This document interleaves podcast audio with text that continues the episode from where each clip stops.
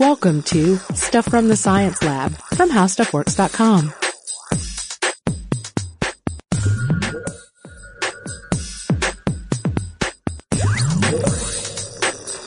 Hey guys, and welcome to the podcast. This is Allison Loudermilk, the science editor at HowStuffWorks.com. And this is Robert Lamb, science writer at HowStuffWorks.com. Tell me, Allison, have you ever secretly wished you had a prosthetic arm, like a fake, you know, like a robotic hand or anything? Um, until this afternoon, I might have answered you with a no. But there's some pretty cool prosthetic devices out there, and a little research into Oscar Pistorius. Have you have you heard about this guy? You probably did. Oh, this is the uh, Blade Runner, right? Yeah, yeah, he's awesome. Um, and it's funny too because I, I actually do think about prosthetic limbs when I'm when I'm running. That's when I've most thought about it, and I think, you know, wow, I'm really grateful to have my legs and running, and gosh, my legs are tired, and maybe I should go get a, a Blade Runner like Oscar Pistorius. Like maybe you should you should lose your legs and replace them with with super high tech prosthetics. like a cheetah. Yeah. That thing is awesome. Hey, just so you guys know, we are going to be talking about prosthetic limbs today, and um, we know that there are a lot of people out there who have lost a limb, and we don't take that lightly. But we will be talking pretty candidly about it today.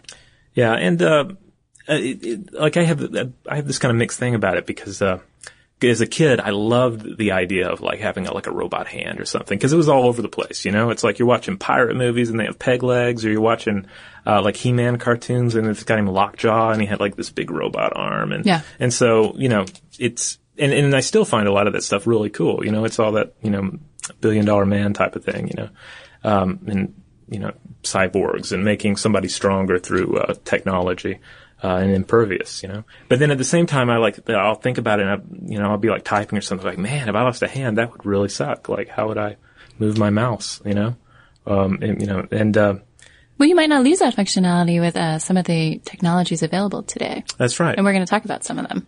But can we talk about Oscar for a second, Blade Runner? Yeah, yeah, we were talking about him. So just a reminder for those of you guys who don't remember him, he was the sprinter who was on track to make the South African Olympic team. And according to a Wired story by Josh McHugh, this was uh, Oscar's story. He was born with two toes on each tiny foot, and uh, each leg was missing its fibula. And the fibula is that long, thin bone that uh, connects your calf muscle, and it forms outside the ankle. So, They were in pretty bad shape. yeah, uh, it was missing, actually. Yeah. So it was pretty much a situation of either keep these and use a wheelchair for the rest of your life, or double amputee and sort of start from scratch. Put some uh, prosthetics on there and you know and learn how to use them at an early age. Right. So Oscar's parents obviously went with the, the latter choice. And at uh, age one and a half, according to uh, Wired writer McHugh, Pistorius took his first steps on a set of fiberglass pegs. And now he's pretty darn fast on them. Just to give you an idea of how fast, he can cover 9.4 meters per second on them.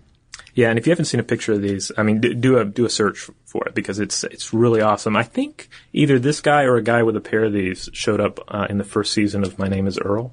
No kidding. Yeah, he, he like runs around on them, and it looks awesome because they have this like they bend backwards and they're like springy, and to the untrained eye, they look just like a curved piece of metal, you know, and, and not something that's like ultra, you know. It looks a little bit like a hockey, uh, like a hockey stick Yeah. at the end. Yeah, imagine a guy like running on like hockey sticks, and except just having like this awesome spring to his step and just like really fast. It's it's kind of amazing. Yeah, and they're pretty expensive too for all that spring and power. They're between 15,000 and 18,000 uh, per per cheetah, per blade.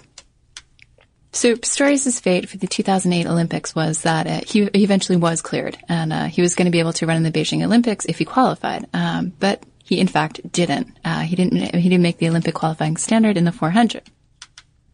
But this is kind of interesting. I was thinking about it. I mean, Oscar is so fast that I was wondering, you know, uh, with these type of cheetah blades and, and these type of prosthetic devices, could we eventually see the Paralympics, you know, breaking records that the Olympic athletes can't?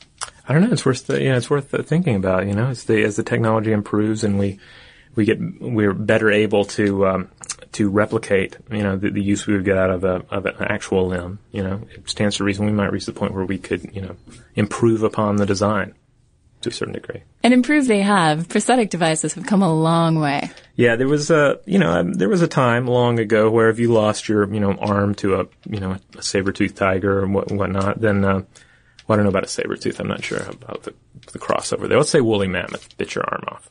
you know, you wouldn't be able to really get a prosthetic. But uh, but they really started popping up pretty early in history. They found one on a mummy, didn't they? Like a fake toe. Yes, they did. They found a 3,000 year old uh, fake toe on an Egyptian noblewoman. Yeah. And uh, oh, and tell me about the Roman dude. I will tell you awesome. about the Roman dude.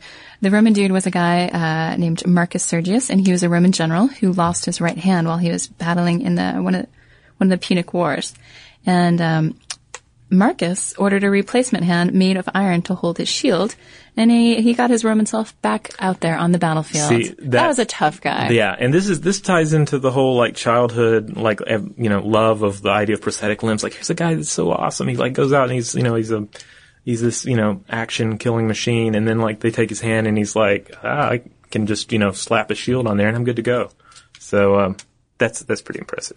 So one thing is that uh, old Marcus may have been buried with his amputated limb because people used to believe that if you lost a limb while you were on Earth, that you should be buried with it because otherwise you uh, might be limbless in the afterlife as well. Oh, kind of like with the mummies and the uh, the Coptic jars with their uh, their organs in them. But of course, what rogue group in history was renowned for their uh, prosthetics? That would be the pirates. Indeed. And we, Oh, go ahead. sorry, go ahead. I was just going to point out that um, uh, in, in the Atlanta area, there's actually an amputee prosthetic clinic, um, and they have a um, they have a pirate on the sign, like a cartoon pirate, and their their phone number. I probably can't give out the first part of it, but it's like you know, um, like you know, whatever, whatever, fake leg, you know. Oh, okay. So that's So- direct and, and to the point. Yeah, and, and interesting too because it's like you know they seem to have a real sense of humor, or you know about uh, the use of prosthetics and love pirates. So it's interesting. Yeah. So back in the uh, back in the olden days, wood and metal and leather were the were the materials of choice for for your prosthetic limbs. But now we've we've become kind of high tech, as we were talking a little bit about with Oscar. So let's talk about some of the newer ones. And meanwhile, we should probably give you a, a little run through through the basic parts of a prosthetic limb. Yeah, these are the uh, the, the basics. Um, you're gonna want uh, you're gonna want a pylon. You sure will, because this is like the heart of the prosthetic. Yeah, this is. Um, th- I mean, this is like the skeleton internal frame. You know, this is replacing the bone that was lost, essentially. Right. It's providing the structural support, and y- it used to be often made from uh, metal rods. Nowadays, you might be looking at a lighter carbon fiber type composite. And then you have the socket, right? And so the socket is uh, the part of the prosthetic device that meets the, the residual limb or the limb stump, as the case may be. And a good fit here is obviously going to be critical because you don't want that thing rubbing against you the wrong way. I mean, come on. Yeah, Yeah, so a good fit here is really critical. And then lastly, you have the suspension system. You gotta have something to attach it to your body or make sure it stays on. And this could be, you know, whether it's just a suction, which is pretty cool, um, or you might have some sort of harness system or a strap, a belt or sleeve, and uh, they can be pretty inconspicuous. yeah. Um, but yeah, the, I guess the, the, strap ones are kind of the old model. Right. Yeah. Right. And I think the suction is, is more current. Um, but let's talk about some of the super cool ones. Enough with the, the definition stuff. Let's get Okay. to the. So why do we have such a need for this? I mean, war, definitely. Um, I mean, you have somebody rolling over a roadside bomb and maybe they actually survive that incident, but they lose a limb. In fact, a lot of soldiers are coming back from Afghanistan and Iraq and, uh, theaters around the world and, you know, they've lost a limb or they've lost multiple limbs. And then you have areas of the world where you still have a lot of landmines Right. and unexploded uh, unexploded ordnance. So um, you know, people are losing limbs sadly to that. Right. And then you throw in accidents with machinery or fireworks, and you have a pretty major need in both developing and developed countries. Now, this is something that I was really I found really exciting, and this is um, they call this osseointegration, Right. and uh, and this is uh, apparently titanium uh, can be made to to actually fuse with the bone.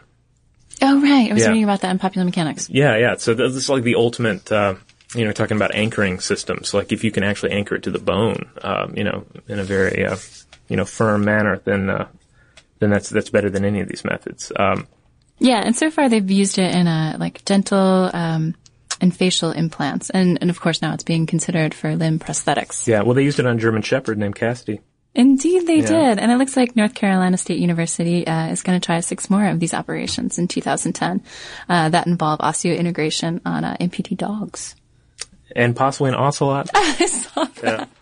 It's, I mean, it's amazing. Like some of the animal um, uh, prosthetics they've come up with. Which on, on one level, it's like it's like this is the place to test, you know, technologies. You know, because animals are really bad about like losing limbs. You know, how many three-legged cats and dogs you see all the time. you know. Right, and it never seems to make a darn bit of difference. Well, they they don't really care. Generally, they don't seem to care. Yeah, they can Right. lose a limb and they're like, yeah, yeah, I'm good. Yeah. But, yeah. uh, you sent me that picture of the elephant with the prosthetic. Yeah, from the uh, the Thai um, Burmese border.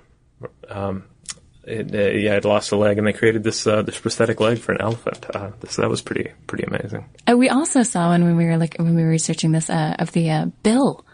Oh yeah, the uh, Romanian stork named Uzonka. Uzlanka. Uzlanka got a prosthesis. Yeah, like somebody had um, been mean to these bird to this bird and um, damaged its bill, and they created a prosthetic uh, bill so it can function. More recently, I saw Dean Kamen's one. Did you see the video on the Colbert Show or Yeah, yeah, with that awesome hand. right where he high five Colbert with his uh with his prosthetic arm? Yeah. So this was the founder first, Dean Kamen, and uh, it's pretty cool. Uh, as far as I know, it's it's not available, but um, the technology is is pretty advanced. Uh, so this arm can pick up a raisin or a grape on the table without destroying it. So it has dexterity. It has uh, those fine motor skills down. And Kamen actually got the request from DARPA. Um, DARPA said, "Hey, we want the vets to come back and have better technologies available to them." Um, and amputee technology really isn't there right now. So Kamen's been working on this for a while, and he wound up taking it down to the Walter Reed Military Hospital and testing it out. Uh, the arm can sense pressure and temperature, and basically, the more pneumatic pressure you put on it, the more it's attached. Oh, cool. Some of that technology, um, you know, was explored in the uh, in, in the space industry. Yeah, uh, I saw for, that. uh, for space gloves. Uh, the big thing because if you know if you have this huge thick layer between yourself and say sensitive um, you know equipment on a satellite you're trying to repair, you know you know it's like trying to play piano in uh, you know kitchen mitts or something. You know. Right. So, um, so the idea here is, you know, create gloves that can sense those things and uh, and can transfer those back to the wearer. Right. And in case you're despairing, you know, because it sounds like a lot of these technologies aren't available. Well, some of them are actually. Um, there are a lot of companies operating the space, and some of these cutting edge prosthetics are already available. So there was one device that I read about called ProDigits, and it's made by a Scottish company um, by the name of Touch Bionics. And it, it this particular device can replace any or all fingers on your hand, and it comes with this like tiny little motor and a gearbox that's mounted at the base, and they're commercially available. Okay, so here's the thing: big cost. Uh, sixty thousand dollars to seventy-five thousand dollars, and uh, that's going to include fitting and occupational therapy. My question is, I wonder if the Veterans Administration would, would cover this. I mean, how much is that? How much of that cost is going to be covered for an amputee? You know, how much are we? How much is you know the government going to contribute toward that? Yeah. So it seems like it's a little pricey still. Well, but I mean, it's it's you know, it's kind of like a PR thing. You know, it's like you, you're going to convince people to join the army uh, when you know they see people with missing limbs everywhere. But if everybody's got really you know awesome prosthetics, it's probably not even going to be visible. And if you know, and if it is visible, you'll say, hey, they really took care of those guys after they took one for the the team. Right. And just to emphasize the, the motions on this particular uh, ProDigit device, I mean, you can write with it. Oh wow. Uh, I read one thing where the guy said that his handwriting was in fact better than it was before. So he was very pleased with his Yeah, well, some of us have really bad handwriting, so I mean, would you include yourself in I that would include myself in that. yeah. Yeah. Yeah. One thing I found really interesting about uh, about amputees is that apparently um, about half of them, according to a 2008 article on the U.S. Navy website, uh, suffer from um, phantom limb pain. Right. So this is pain that feels like it's coming from a body part that's no longer there, according Right. to the Mayo Clinic. And according to the clinic, this type of pain was once considered psychological. You know, people are, "Ah, I don't know about that. But now we figured out that these, um, these sensations originate in the spinal cord and the brain. And I read a really cool New Yorker article about this a while back, and it was uh, profiling a behavioral neurologist by the name of uh, Vilayanur Ramachandran. Apologies to Dr. Ramachandran if I messed up your name. And he was working on this uh, phantom limb pain problem, and he came up with something called mirror therapy. Oh, I, yeah, I've seen some stuff about this. Yeah, Right. So we know that phantom limb pain can be pretty acute. And uh, so the, the neurologist uh, had this idea to use mirror therapy. And what this involves is that um, you hold up a mirror and say you're missing uh, a leg and you hold up a mirror next to your leg. Um, and so it appears as if you have two legs. For some reason, this um, this helps out with your brain and the pain that you're experiencing, and it seems to work, or at least it reduces the pain uh, to tolerable levels. And in some people, uh, it may reduce uh, the pain entirely. wow. That's pretty cool. I mean, it's pretty innovative and a, a really simple therapy that could be available to a lot of people who who do need it. So we talked about phantom limb pain. I want to talk about uh, something called apotemnophilia. Had you heard of this before today? Yeah, yeah. This is one I read about a while back. Um, this is where you have this um, this compulsion uh, or even a desire to amputate part of your body. Right, right. So there's a John Hopkins psychologist back in 1977 called John Money. How awesome is that name? It's it's, it's wonder- money. it is funny, especially if you know he had a doctoral degree and he could call himself Doctor Money. Yeah, I never understand when people have those weird names, like if like dentists who get names like Doctor Payne. Like you know, I would consider changing it. Yeah. Yeah, or at least spell it with a Y. Did you ever see that Seinfeld with the uh, the proctologist? Yeah, what was his name? I forget. That's what I'm thinking of right now. But anyway, um, apotemnophilia was also called uh, body integrity identity disorder and also uh, amputee identity disorder. And it was submitted for inclusion in the DSM-5. Remember the DSM-5? It's like the mental health Bible where all the mental health illnesses get classified. Yeah, if I remember correctly, this is one that uh, like some interpretations of this, at least with some some uh, people who suffer from it, uh, it sometimes stems from being like a really high pressure situation where they feel like they need to. It's almost like you're you're expecting a lot of me, but you would expect less of me if I was missing a hand, and therefore I have a compulsion to remove said hand. So I was sort of thinking uh, uh, similar to transgender folks, you know, along the lines of feeling uh, ill at ease in your own body, and then once you remove a limb, um, you know, it's sort of you become yourself. You know, you become at peace with yourself. It's I, I just it kind of blows my mind um, to to voluntarily seek out an operation where you might want to get rid of a limb, but there's a huge black market for it, and of course, the internet has uh, allowed all sorts of people seeking these kinds of operations to so there's like a dude on Craigslist that'll come and chop your hand off if you. Well, get in touch with him? No, because obviously doctors uh, have some have some legal issues with that. But there was a doctor that I read about, I believe, in Scotland, who performed two such operations, and he said that these operations were some of the most satisfying he'd performed in his life because he he really felt like he was helping these people to become more comfortable with themselves. I mean, I I having never experienced this particular disorder, I can't understand the compulsion, but I believe that it must be a very strong compulsion. I mean, how could it not be? I don't know. I, I see. I can't imagine how. It seems like that kind of thing would keep going. It'd be kind of like surgical addiction. You know, it's like it's people are never happy with anything. You know, it's like you know somebody gets a you know an Xbox 360, they're going to want a PS3 or something. You know, it's like so it's like you lose one hand. I mean, is that going to make the person happy, or are they going to have to lose another hand now? I don't know. We're Uh, always wanting more. So it's like if if there's a dude out there that like cutting his hand off makes him happy for the rest of his life, like I I can't think of anything else in life that like does that for anybody, you know? Like sheer happiness for that one operation. I mean, if it works, then God bless him, but I have my doubts. Yeah. Well, so um, I'm just saying I'm not going to do it. I'm not going to cut my hand off, just in case you're wondering. I wasn't. Yeah. Well, because you need them for typing all of those. uh, I do. Yeah. But of course, you could you could type with uh, your new prosthetic device. So Yeah. I'm thinking to be like a, like, I hunt and peck, so it would just be like one finger. you hunt and peck. Just kidding. Oh Lord, that's so slow. I wonder if producer Jerry hunts and pecks. Who? Hmm. Producer Jerry. Who's oh producer Jerry? I just said Pretty Sue Jerry. I'm like who's Producer- Pretty Sue Jerry? No, producer Jerry. You've just forgotten about her because we can't see her anymore. it still sounds like you said it's the new headphones. I'm I'm hearing Pretty Sue Jerry. So, Well, I'm which a- sounds kind of like a pimp or something, you know. Yeah. So listen, if you're not going to get a prosthetic limb, you could always get a hand transplant. Would you be interested in one of these? Um, w- yeah, if I was missing a hand and someone was like, "We can give you another hand," then I would. Well, which totally would you be down for choose? Which would you choose? Between a prosthetic and a real hand, I my current self would choose a, a real hand. My like ten year old self would choose like a robotic hand with lasers. So you might be interested to know a little bit about the uh, the current state of hand transplants, and I I learned about them courtesy of Emory Healthcare, which is uh, here in Atlanta. Mm-hmm.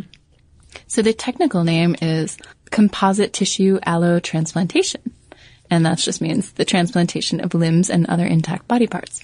And this is a really complicated process, right? Because there's a lot of stuff to reattach.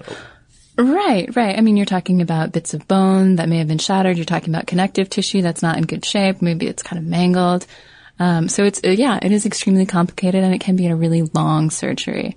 And then perhaps you may have to deal with uh, immunosuppressive issues. And so you're going to be on immunosuppressive medication. I, sh- I shouldn't say perhaps you will be on Yeah. immunosuppressive For medication. the rest of your life. Yeah, uh, the first hand transplant was performed back in 1964 in Ecuador. again to a sailor. The sailor got the uh, transplant and he had to have it amputated two weeks after surgery because, uh, you know, his, his body rejected it. And then the next hand transplant was performed in France in 1998. And I'm wondering a little bit uh, from this research if France isn't kind of interested in this whole transplant sphere because they they were also the folks who did the face transplant. Remember? Oh yeah, yeah, yeah. They're making uh, they're making leaps and bounds over there. I mean, it's it's all I think just awesome. Uh, I mean, it, I, I just love the idea that you know someone if they lose something like that, they would be able to to get it back or at least get you know something back that's made of flesh and not plastic. Right. Right. Although there are some good plastic options out there as well. Oh, totally. Yes. Yeah. Right. So, um, a couple of other interesting transplants that have occurred. There was a uterus transplant. Oh yeah. Yeah. A couple of transplants involving knees. And there was one that even involved a trachea. Yeah. Yeah. Well, I have an interesting uh, prosthetic. Uh, you may remember this, but uh, an Ig Nobel Prize was awarded uh, to an effort to create prosthetic testicles for dogs that had been neutered. Oh, I forgot about Yeah. that. Right. So they could be imbued with their, uh, Yeah, which again, this is like back to the whole thing that dogs are fine if they lose a leg, and if you get a dog neutered like you should, um, then dog's going to be all right. You know, dog's not. You know, this is all the owner like thinking, oh, my dog doesn't have testicles. How can I live with this? You know, and I never it's just silly, and that's why it won an Ig Nobel Prize because it's just like, why? Why are you even wondering? Why are you even coming up with this? You know? well, surely if they can have kitty wigs, they can have a set of fake, Yeah, fake yeah. unit for a dog. And if a, if a Ford truck can have them, then certainly the genuine article should be able to get them back as well. Right, right. So I think that about wraps it up for our deep dive into prosthetic devices today. We hope you Well- found it interesting. not as deep a dive as you can get on the website. Be sure to check out our article uh, about prosthetic limbs, and Yeah. uh, and actually we, we have a we have a few other articles too. Just just put in like prosthetic limbs, and you'll get a, a couple of different things uh, on the How Stuff Works website about this kind of technology. Yeah, yeah. So I got a little listener mail I want to share today. Yeah, you, got down a few for that? emails. Yeah, All right. So I got a I got an email from uh, Eric, and uh, Eric was writing about the business of compost, and yeah. We uh, that compost uh, podcast got a lot of comments. yeah, yeah, it seems like a lot of a lot of composting folks out there, so that's Mm-hmm. cool. Uh, Eric writes, you mentioned in your compost episode that you shouldn't compost your own business and businesses in quotes. And by business we mean Business. yeah, business. Yeah. So while this is true for poo, it's worth noting that urine is actually a great additive for compost. So he goes on to extol the benefits of uh, all that nitrogen. And uh, he writes, it's probably easier for the gentlemen composters out there to uh, pee into the compost than it is for the ladies. And of course, you need a certain amount of privacy in your yard to make it happen. Good point, Eric. And your neighbors will also probably be happier if you don't reveal your secret compost ingredient when you start sharing the produce from your veggie garden. Indeed. And lastly, Eric says, however, you may want to avoid this technique if you're composting in the kitchen. Again, Yeah, yeah, good point, Eric. We thank you for that and your insight into the uh, the composting matter. And we also had a good one from um, Arizona Andrew. In Arizona, Andrew writes that he works for a catering company and he has a ton of food that would otherwise be thrown in the trash. Now I take it home and make lovely, lovely soil from it. And he also attached a picture of his seven-year-old son Brady, which I thought was so adorable. Oh yeah, I love when people send us photos. Yeah. Uh, and he writes, thanks for the podcast. The kids and I love listening. Well, we love you writing. So thanks, Andrew. And one last correction from Gary. We can just call him Galaxy Gary because Gary writes that I wanted to remind you that a galaxy is the large, is not the largest structure in the universe. Uh, in fact, galaxies are part of galaxy clusters, which are made up of many galaxies that are gravitationally related to one another. Thank you, Gary. Yeah, and we uh, we discuss galaxies and galaxy clusters in uh, our uh, podcast about uh, how galaxies are formed. And of course, we're all over them on Facebook and Twitter too. You can find us on Facebook on uh, Stuff from the Science Lab, or our handle on Twitter is Lab Stuff. Yeah, so come check us out. And if you have any stories you want to share about prosthetics or anything else, send us an email at sciencestuff at howstuffworks.com.